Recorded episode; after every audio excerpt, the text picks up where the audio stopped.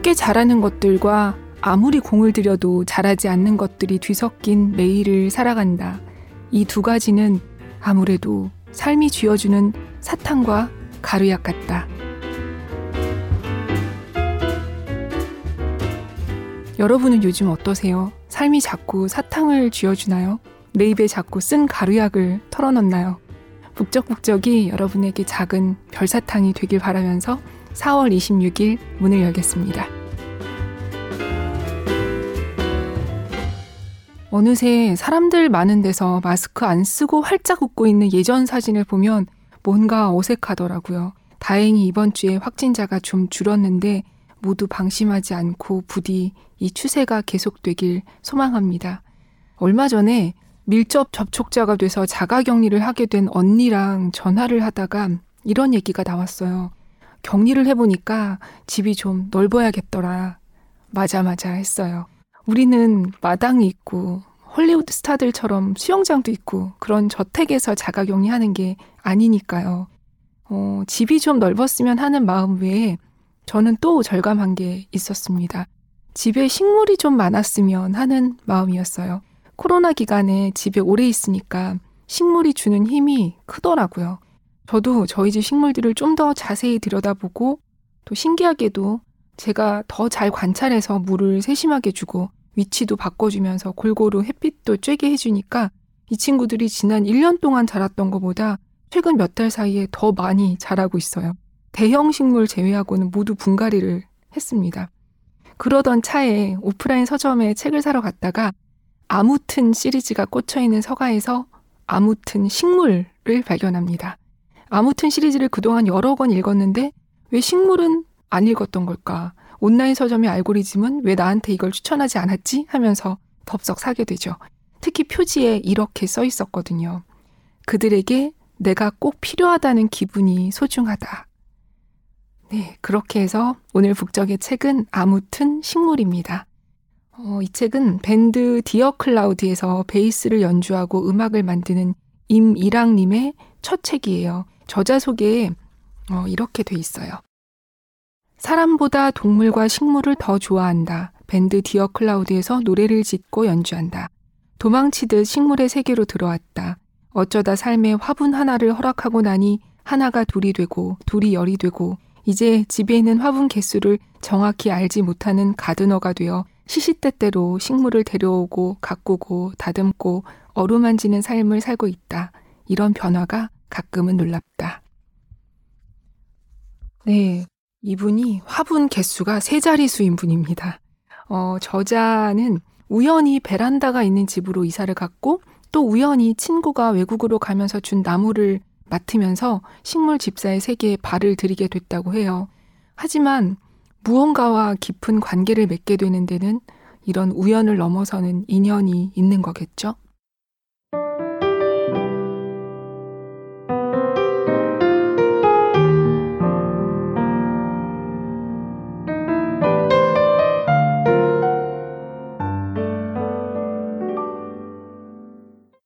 보통의 아침에는 식물들과 노는 편이다.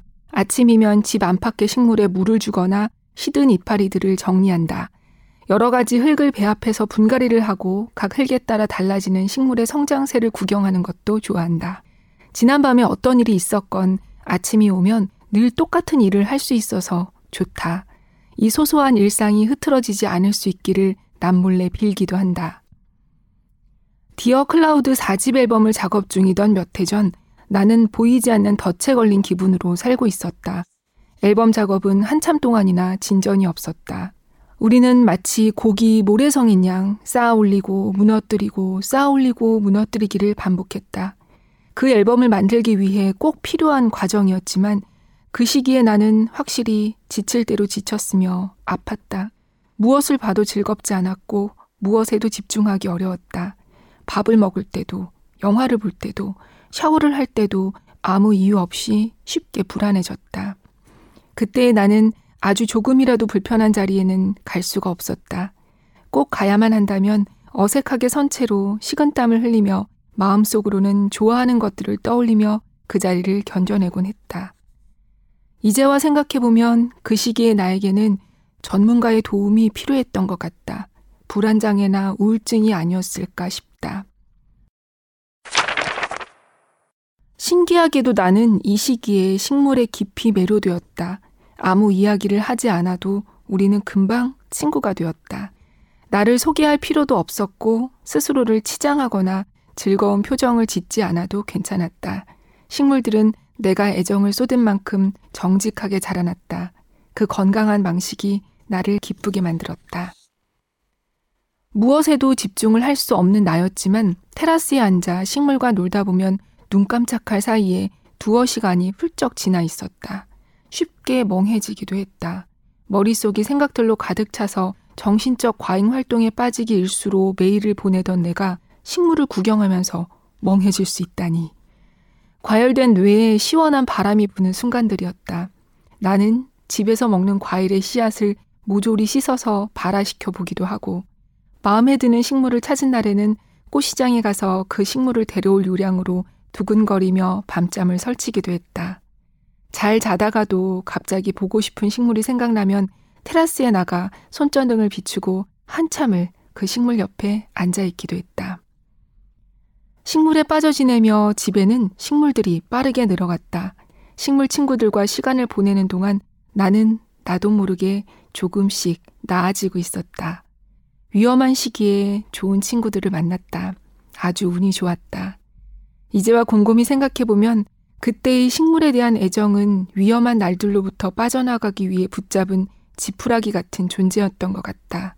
정말로 운이 좋았다. 그렇지만 다시 그때로 돌아간다면 식물을 키우는 동시에 병원에도 갈 것이다. 나는 지금 내 방에 앉아 글을 쓰고 있다. 불과 얼마 전까지만 해도 글이라고는 멜로디에 맞는 가사를 붙이거나 일기를 적는 것이 전부였던 내가 식물들과 관계를 맺으며 이제는 식물들에 대한 글을 쓰게 되었다. 오늘부터 나는 요가를 하고 식물을 돌보는 이 방에 앉아서 식물들과의 이야기를 풀어나갈 것이다. 이 방에 함께 있는 많은 식물 친구들 때문에 집중하기가 쉽지는 않겠지만 분명 즐거운 작업이 될 것 같다. 흙을 만지다가 한 줄, 시든 이파리를 정리하다가 또 한 줄, 그렇게 자연스럽게 이 책을 완성하고 싶다.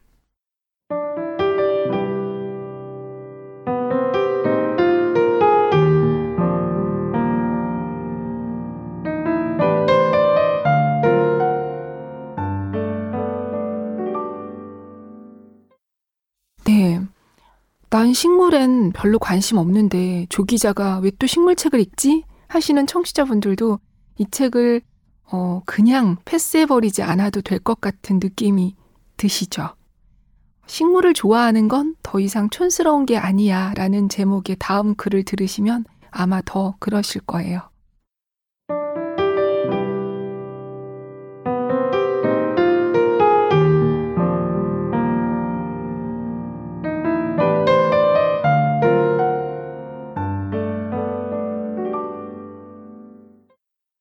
솔직히 말하자면 나는 지금의 내가 낯설다. 어쩌다 삶의 화분 하나를 허락하고 나니 하나가 둘이 되고 둘이 열이 되고 마음 가는 대로 지갑을 열어 식물 친구들을 집에 데려온 지 벌써 수년째인데 아직도 그런 내가 낯설다. 거실 한 구석에 큼지막한 관엽 식물들을 들이고 나니 반대쪽 벽이 허전해 보였다. 반대쪽 벽에도 공기 정화 식물을 들였다. 덩치 큰 화분을 몇 개 들이고 나니 이파리가 자잘한 고사리들도 예뻐 보였다. 사이즈가 적당한 보스턴 고사리를 하나 들였다. 며칠 지나지 않아 같은 보스턴 고사리 종이지만 이파리에 무늬가 있는 친구도 데려오고 싶었다. 책에서 보고 반한 동백, 인터넷으로 사진 한 장을 보고 반해버린 칼라데아 오르비폴리아, 열대 섬에 놀러 갔을 때 예뻐서 사진으로 찍어두었던 부채야자, 어릴 적 집에 있던 식물과 비슷한 아이비, 이런 식으로 나의 위시리스트는 꼬리에 꼬리를 물고 길어졌다. 그리고 집에 들인 식물들도 금방 불어나 버렸다. 화분 개수가 세 자리를 넘기면서부터는 더 이상 개수를 헤아리지 않는다. 얼마나 많은 식물과 살고 있는지 정확하게 알게 된다면 앞으로 식물들을 데려올 때 주저하게 될 것이 분명하기 때문이다. 집에 화분이 몇 개나 있는지는 앞으로도 계속 모른 채로 살고 싶다. 꽤 많은 식물을 돌보느라 일상도 꽤나 달라졌다. 과거의 나는 오후 2시 전에는 절대로 일어나지 않는 종류의 사람이었다. 새벽 2시부터 6시까지 타인이 살지 않는 시간의 고요함과 어두움에 갇혀 그 감정을 통해 얻은 것들로 노래를 짓고 연주했다. 10년 넘게 규칙적으로 남들과 다른 시간을 아침이라고 부르고 남들과 다른 시간에 식사를 했다. 영화는 무조건 심야 영화만 봤다. 평일의 심야 영화는 정말 근사하다. 거대한 멀티플렉스 영화관에 영화를 보러 온 사람은 고작 대여섯 명. 양 옆자리가 비어 있는 것은 물론이고 아예 앞뒤로 두어 줄이 내 차지가 된다. 이런 호젓함이 새벽 1시에 시작하는 영화의 묘미다. 바로 옆자리에 앉은 사람의 팝콘 소리에 시달리지 않아도 되고 뒷자리 사람의 발길질을 느끼지 않아도 된다. 심야에 운전해서 영화관을 오가는 길과 좌회전 신호를 기다리며 조용하게 서 있는 8차선 도로의 적막함을 좋아한다. 새벽에 길을 달리는 운전자들은 함부로 경적을 울리지 않는다. 적막한 도로 위의 차들은 소행성들 마냥 천천히 맴돈다. 그렇게 사는 것이 익숙했다. 늦은 밤과 새벽에만 잠깐 존재하고 사라지는 것들이 좋았다. 설명할 수는 없지만 비밀스러운 것들, 가끔은 위험한 기분과 상상이 좋았다. 새벽 3시는 편안하고 새벽 4시엔 무언가 창작해내기가 정말 좋지만 이제는 그 정적과 어둠보다 햇살 속에서 식물들과 노는 시간이 더 좋다. 그동안 아무도 바꾸지 못했던 나의 패턴을 식물 친구들이 바꿔놓았다. 식물들은 해가 뜨면 광합성을 하고 이파리를 열고 해가 지면 숨죽여 잠을 잔다. 해가 있는 시간 동안 물 마시기를 좋아하고 활발하게 숨을 쉰다. 식물에 대한 애정이 자라나면서 한시라도 일찍 일어나 창문을 열어 정체된 공기를 바꿔주고 싶었고 조금이라도 일찍 물을 줘 소화시킬 시간을 충분히 주고 싶었다. 물론 아직도 보통 사람들이 일어나는 시간보다는 매우 늦은 시간에 일어나긴 하지만 적어도 오전 중에는 일어나게 되었다. 세상을 보는 눈도 달라졌다. 몇 해 전까지만 해도 나의 식물 사랑에는 매우 미학적이며 차별적인 기준이 있었다. 이를테면 동네 식당 앞에 탐스럽게 자라는 호박꽃이나 주렁주렁 열리는 방울토마토에는 대단한 감흥이 없었다. 나에게 그 풍경은 마치 길 가다 마주치는 여느 회색 벽과 다르지 않은 풍경이었다. 식물을 좋아하게 된 시작은 분명 절대적인 애정을 담은 접근이 아니었다. 그저 아름다운 장면을 좋아했을 뿐이다. 내가 사랑한 장면 속의 식물은 이파리가 멋있는 열대 관엽식물들이나 겨울에 앙상하게 홀로선 어딘지 모르게 수채화 같고 위태로워 보이는 나뭇가지들이었다. 사진 찍는 걸 좋아해서 피사체로서 식물을 담는 것을 좋아했을 뿐 지금처럼 새순을 하나하나 들여다보고 흙을 만져보는 사람은 아니었다.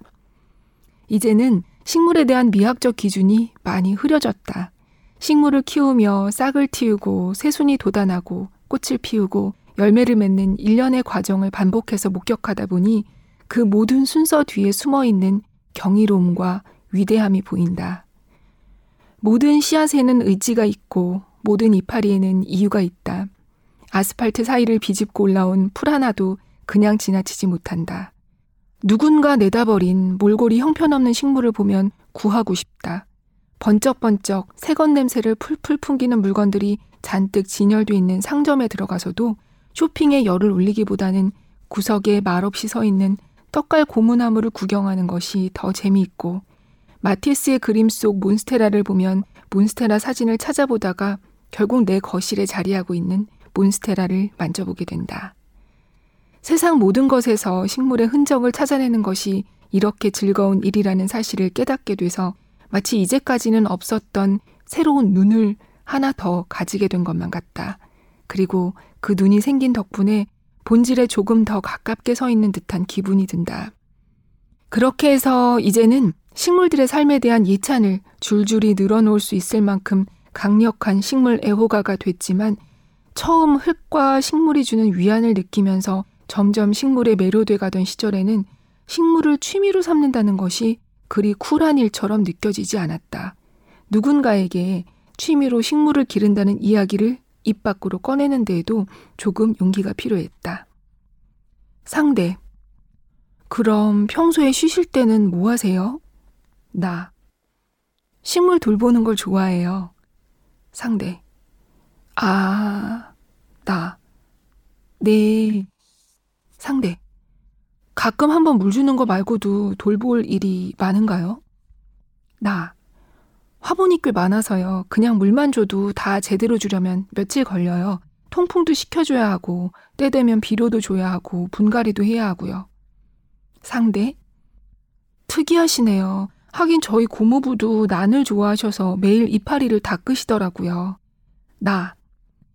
아, 저는 난만 좋아하는 건 아니고요. 상대. 저희 부모님도 은퇴하시면 전원주택 지으셔서 텃밭 가꾸면서 살고 싶으시대요. 나. 아, 그렇구나.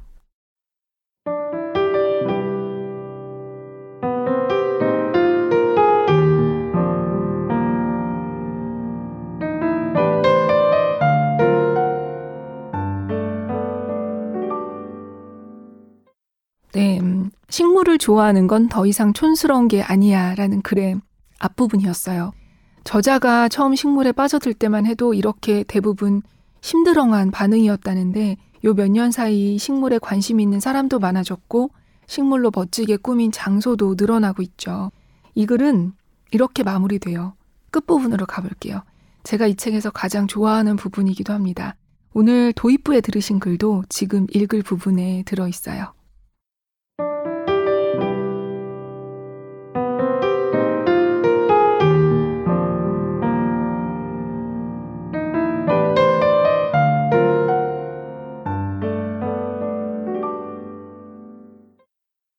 이제 나는 이 세상에 내가 키울 수 있는 것과 키울 수 없는 것이 극명하게 나뉘어 있다는 것을 알게 되었다. 자라날 가능성도 없이 공들여 키워왔던 것들 중에는 뜨겁고 건조한 땅이 고향인 식물도 있었고 사람의 마음도 있었다. 정말 인정하기 싫지만 내 커리어의 어떤 부분도 그렇다. 매일같이 공을 들이고 최선을 다해 키워도 결코 자라나지 않는 것. 슬프지만 그런 것들은 엄연히 존재한다. 아무리 키워봐야 자라지 않는 것을 놓지 못하는 마음은 빠르게 늘어나는 화분의 개수를 더 이상 세지 않음으로써 계속 식물을 들이고 싶은 마음과 비슷하다. 어렴풋이 모르는 척 계속 해나가고 싶은 마음. 결국 벽에 부딪혀 멈추게 되더라도 계속 키우고 싶은 간절한 마음. 다행히 삶에는 대단히 공을 들이지 않아도 쉽게 자라나는 것들도 있다. 나의 기질과 내가 가진 환경에 맞는 식물들은 태양과 바람만으로도 별탈 없이 무럭무럭 자랐다. 그리고 아주 가끔 운이 좋은 날엔 어떤 노래들이 쉽게 자라났다. 쉽게 자라는 것들과 아무리 공을 들여도 자라지 않는 것들이 뒤섞인 매일을 살아간다. 이 두 가지는 아무래도 삶이 쥐어주는 사탕과 가루약 같다. 이번 생은 한 번뿐이고 나의 결정들이 모여서 내 삶의 모양이 갖춰질 테다. 그러니 자라나지 않는 것들도 계속해서 키울 것이다. 거대하게 자라나지 않아도 괜찮다. 그냥 내 삶 속에 나와 함께 존재하면 된다. 물론 달콤한 사탕도 포기하지 않는다. 입속에서 사탕을 열심히 굴리면서 가루약을 조금씩 뿌려먹는 삶을 살아가야지. 아무것도 포기하고 싶지 않아서 고단하고 행복한 매일이다.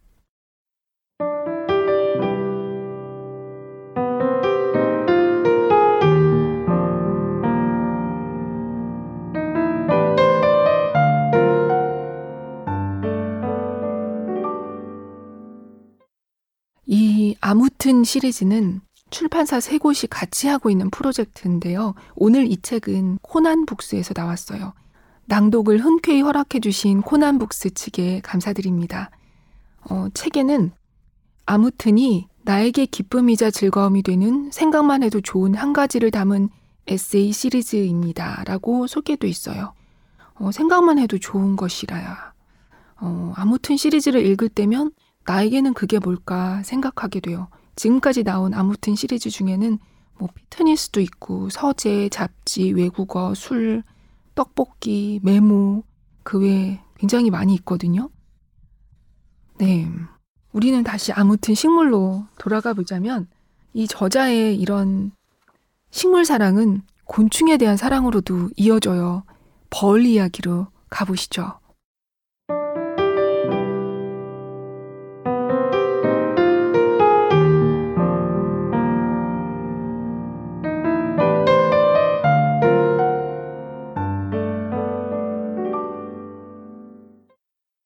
곤충의 세계엔 내 식물을 빨아먹거나 나를 빨아먹는 해충이 존재한다.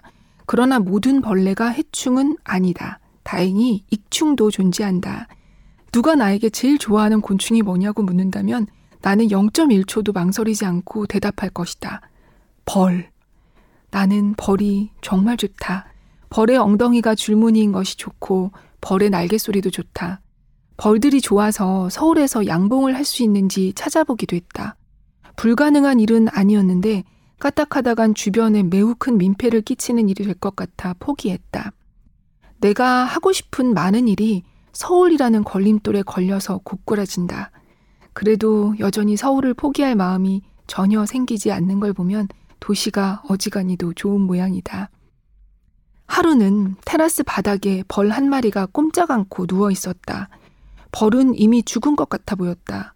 그런데 치우려다가 다시 자세히 보니 벌은 아주 미세하게 움직이고 있었다. 머리, 몸통, 다리, 날개는 모두 멀쩡해 보였다. 어디선가 설탕물을 한 방울 먹이면 탈진한 벌이 다시 살아난다는 이야기를 읽은 기억이 났다. 빨리 움직여야 했다. 급하게 티스푼에 설탕을 담고 물을 적셔서 벌의 얼굴 앞에 두었다. 신기한 일이 벌어졌다. 벌은 마치 냄새를 맡는다는 듯 더듬이를 까딱까딱 움직이고는 설탕물을 마시기 시작했다. 그러고 한참을 쉬었다가 날아갔다. 벌이 살아나서 벌을 살려서 정말 기뻤다. 그날 오후의 짧은 해프닝은 그해 내게 일어난 제일 큰 기쁨 중 하나가 되었다.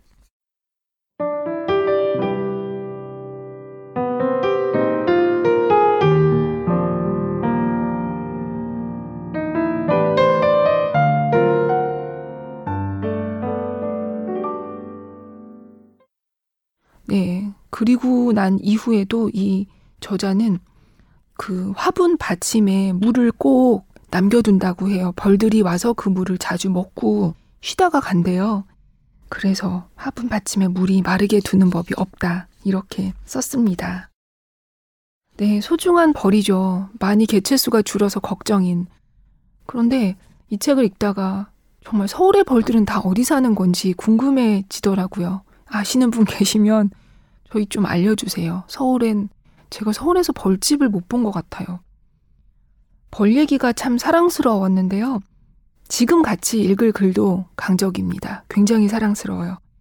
추천서는 몬스테라가 써줬으면 합니다. 라는 제목의 글이에요. 저자가 음악을 하잖아요. 직장인이 아니고. 근데 어느 날 문득 생각합니다. 아, 만약에 내가 직장을 구하거나 그럴 목적으로 누군가에게 추천사를 부탁해야 한다면 누구한테 해야지? 교수님? 엄마? 그닥 나를 추천할 것 같지 않은데. 물건으로 넘어가 볼까? 내 핸드폰? 내 노트북? 아, 나에게 좋은 감정일 리가 없어. 그러나 이 친구만은 추천사를 써줄 법하군. 하고 생각해낸 게 바로 몬스테라였어요.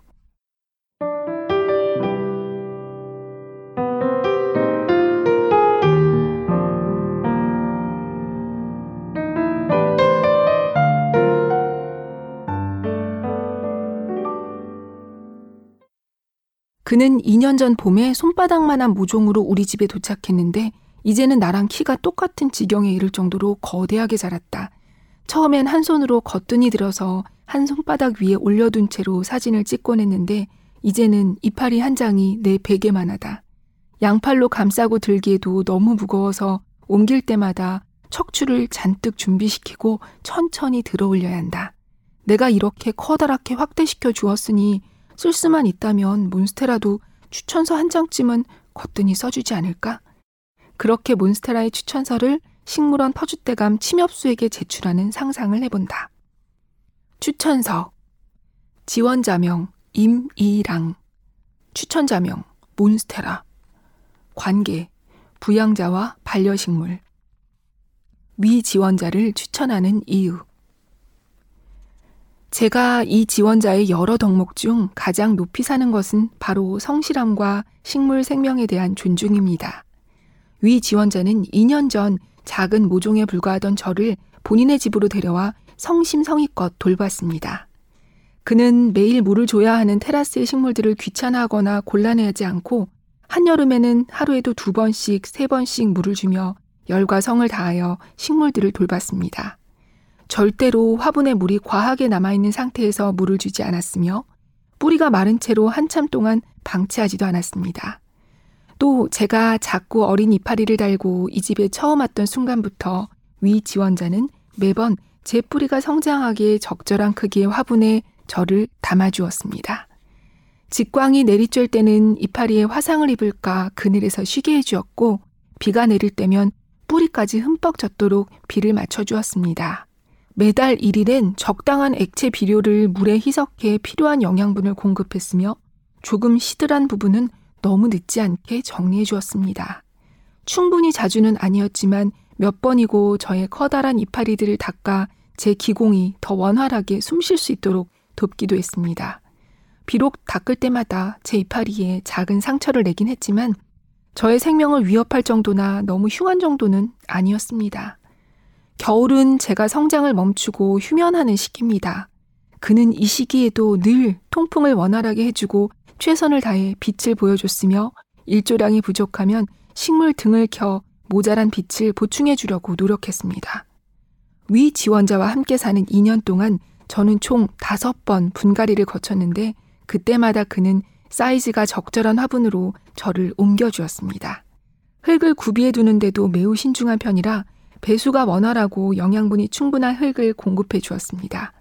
또 토양 개량제나 영양제에도 관심을 두고 훈탄이나 알비료, 지렁이 분변토 등 그때그때 새로운 토양을 맛보게 해주었습니다. 한 번은 분갈이를 앞두고 제 뿌리가 너무 많이 자라 화분에 꽉 차는 바람에 저를 거꾸로 들어도 제가 화분에서 빠져나오지 못한 적이 있습니다. 주변 사람들은 지원자에게 망치로 화분을 깨라, 몬스테라를 일부만 잘라서 새로 뿌리를 내라, 극단적인 조언을 했지만 지원자는 한여름에 구슬땀을 흘리며 절대 저를 포기하지 않았고 제 뿌리를 며칠간 어르고 달래 결국 화분을 깨지 않고 저를 화분에서 꺼내는데 성공한 전적이 있습니다. 저는 그 분갈이 이후로 지원자를 전적으로 신뢰하게 되었습니다. 매일같이 식물 등 타이머를 맞춰두고 제 일조량을 신경 쓰는 점, 하루 12시간씩 air circulator를 틀어 저와 주변 식물들의 공기순환이 원활하게 돕는 점, 너무 빠르지도 늦지도 않게 물을 주는 점 등으로 미뤄볼 때 지원자는 애정을 가지는 대상에 한해서는 확실한 돌봄을 제공하는 사람입니다. 이에 지원자를 강력히 추천하는 바입니다.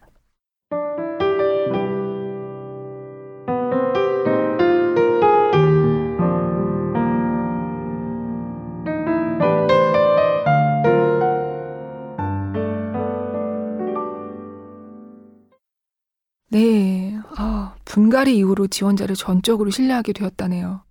신뢰하는 사이면 뭐 더 말이 필요 없죠. 네, 저자와 식물의 유대가 대략 상상이 가시죠. 그런데 저자가 식물을 좋아하다 보니 어느 정도 자란 식물 말고 식물의 처음, 씨앗부터 보고 싶어지게 돼요. 싹을 틔우는 일에 홀딱 빠져듭니다. 씨앗부터 씨앗까지라는 글의 일부를 읽어볼게요.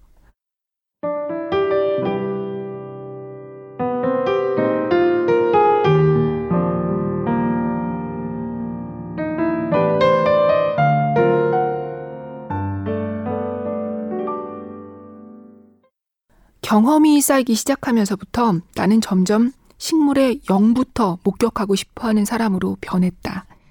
씨앗에서 새싹으로 어떻게 깨어나는지, 어떤 흙을 좋아하고 어떤 온도를 좋아하는지, 떡잎이 언제까지 버티다가 시드는지, 몇 번째 이파리부터 조금 어른 이파리 티가 나기 시작하는지를 모두 목격하고 나면 그제야 비로소 그 식물이 내 친구가 된 듯한 기분이 든다.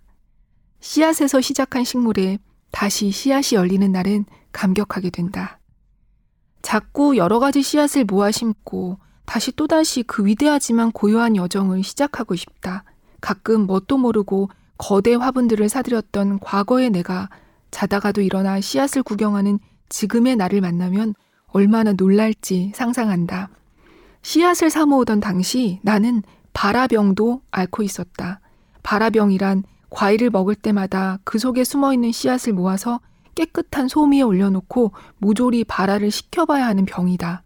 과일뿐 아니라 길가에 떨어진 사철나무 열매, 남천 열매도 주워와서 곱게 흙에 심어두곤 한다. 아직 용기가 없어서 은행나무 씨앗은 주워오지 못했다. 언젠가 비닐 장갑과 휴지를 들고 나가서 주워와야지 하는 생각만 3년째다. 행동으로 옮기려고 할 때마다 어디선가 고약한 냄새가 나는 것 같아서 관뒀다. 싸구려 인큐베이터처럼 생긴 발화판들이 주방 싱크대 위를 점령해서 프라이팬을 둘 곳이 마땅치 않다. 레몬 씨앗, 블루베리 씨앗, 사과 씨앗, 오렌지 씨앗, 체리 씨앗. 집에서 먹은 과일의 씨앗들을 모조리 씻어서 나의 발화판에 모신다. 외과 의사처럼 작은 블루베리 과실을 반으로 잘라 이쑤시개로 조심조심 씨앗을 빼내기도 하고 공구의 힘을 빌려 체리 씨앗을 딱딱한 껍질에서 뽑아내기도 한다. 발화병에 걸린 나는 어디선가 아보카도를 발화해 키울 수 있다는 정보를 입수했다. 바로 다음 날 아보카도를 잔뜩 사왔다. 둥그런 씨앗을 발화시켜 보겠다고 매 끼니마다 아보카도를 질리도록 먹었다. 노릇하게 구운 데니쉬 식빵 위에 고다치즈와 계란을 얹은 아보카도 토스트로 아침을, 아보카도 명란 덮밥으로 점심을, 아보카도와 토마토를 썰고 으깨 만든 과카몰에 칠리를 곁들여 저녁을 챙겼다. 며칠간 비타민과 필수 지방산이 몸속에 차곡차곡 입장했다. 아보카도를 자를 땐 세로로 길게 돌려가며 반으로 잘라서 칼에 힘을 주어 씨앗의 중간을 탁 내리치고 칼을 비틀어 씨앗을 빼낸다. 이렇게 씨앗을 제거하면 과육이 다치지 않고 곱게 씨앗만 제거할 수 있다. 그렇지만 나에게 중요했던 건 과육이 아닌 씨앗인지라 씨앗에서 멀찌감치 숟가락을 넣고 살살 빼내어 씻고 발화에 사용한다. 아보카도 씨앗은 내가 발화시켜본 수많은 씨앗 중 가장 거대하다.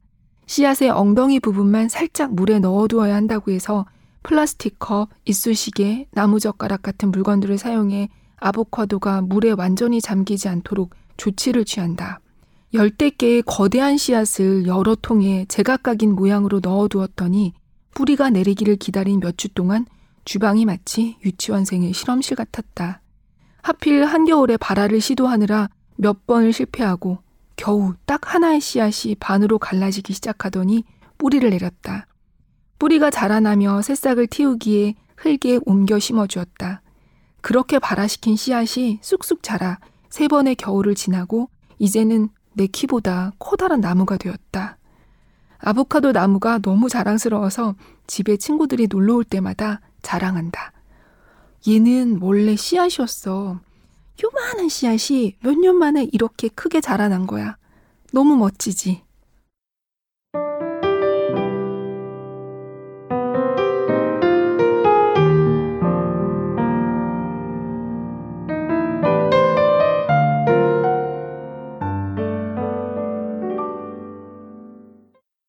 네. 그래서 원래 봄을 괴로워하던 저자는 씨앗을 뿌릴 수 있는 봄을 기다리는 사람으로 바뀌었다고 해요. 이 책 앞부분에는 이런 문장이 있는데요. 사랑스러운 나의 고사리들은 꽃을 피우지 않고 포자로 번식한다. 꽃을 피우지 않는 식물이라는 사실 때문에 고사리들을 더 아끼게 된다. 모두가 꽃을 피우는 삶을 살 필요는 없으니까. 이 문장을 읽어드리는 이유는 다음에 함께 읽을 부분에 고사리 얘기가 또 나오거든요. 아까 들으신 씨앗에서 씨앗까지라는 글의 뒷부분 중 일부예요.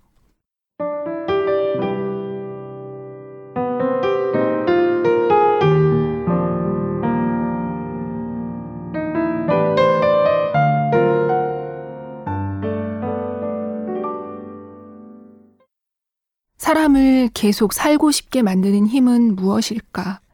나는 가끔 사라지는 상상을 한다. 어느 날 갑자기 내가 흔적도 없이 사라진다면 나의 세상엔 어떤 일이 일어날까? 내가 사랑하는 식물 친구들에게는 어떤 일이 일어날까? 수영이 멋진 커다란 식물들은 주변 사람들이 나눠 가질까? 작고 볼품없는 식물들은 어떻게 될까? 그러고서 생각한다. 아무도 가지고 싶어 하지 않을 못나고 비실비실한 나의 고사리들한테 물을 줘야 하니 내일도 모레도 살자. 이제 나의 세상은 나 혼자가 아니다. 여기는 노래와 햇빛과 계절로 풀과 꽃으로 가득 차 있다. 내가 사라지면 함께 사라져버릴 연약한 식물들, 삶 속의 어떤 존재든 사람을 계속 살아가게 만들어주는, 계속 앞날을 기대하게 만들어주는 존재들에 기댄다. 나를 포기하지 않을 수 있도록 힘을 보태준다. 나는 나로서 더 강해지고 단단해진다. 이제껏 나는 기대와 실망이 반복되는 삶에 지쳐 있었다. 불필요한 감정을 소모하지 않으려고 방어 기제를 쌓아두고 염세적인 태도로 살아왔다. 별다른 다짐 없이 어영부영 사라지는 안락함을 좋아했다. 기대하지 않고 실망도 하지 않는 쪽이 훨씬 편하다. 그런 염세적인 삶의 태도를 유지하려면 무엇도 쉽게 좋아하지 말았어야 했다. 그렇지만 식물들이 마음에 드나들기 시작하면서 높게 쌓아둔 방어벽이 무너졌다. 이제 벽 뒤에 숨어 지내던 시절을 모두 지나왔다. 좋은 것을 더 오래 보고 싶고 귀한 것을 더 아끼고 싶다. 심장을 뛰게 하는 것들에 귀를 기울이고 슬플 때는 슬픔을 느끼고 괴로울 때는 주변에 조금 부담이 될 정도로 기대고 싶다. 매일 기다려지는 것들이 있기에 아침에 일어나자마자 옷을 대충 챙겨 입은 채로 테라스에 나가 식물들 곁에 한참을 앉아 구경하는 삶이 지금의 나를 충족시키는 삶이다. 온 세상을 통틀어 나만 알아볼 수 있는 내 식물들의 미묘한 표정을 놓치지 않고 목격하고 싶다. 이런 욕심은 결국 삶에 대한 욕심으로 이어지기도 한다. 건강한 욕심이 주는 에너지가 고맙다.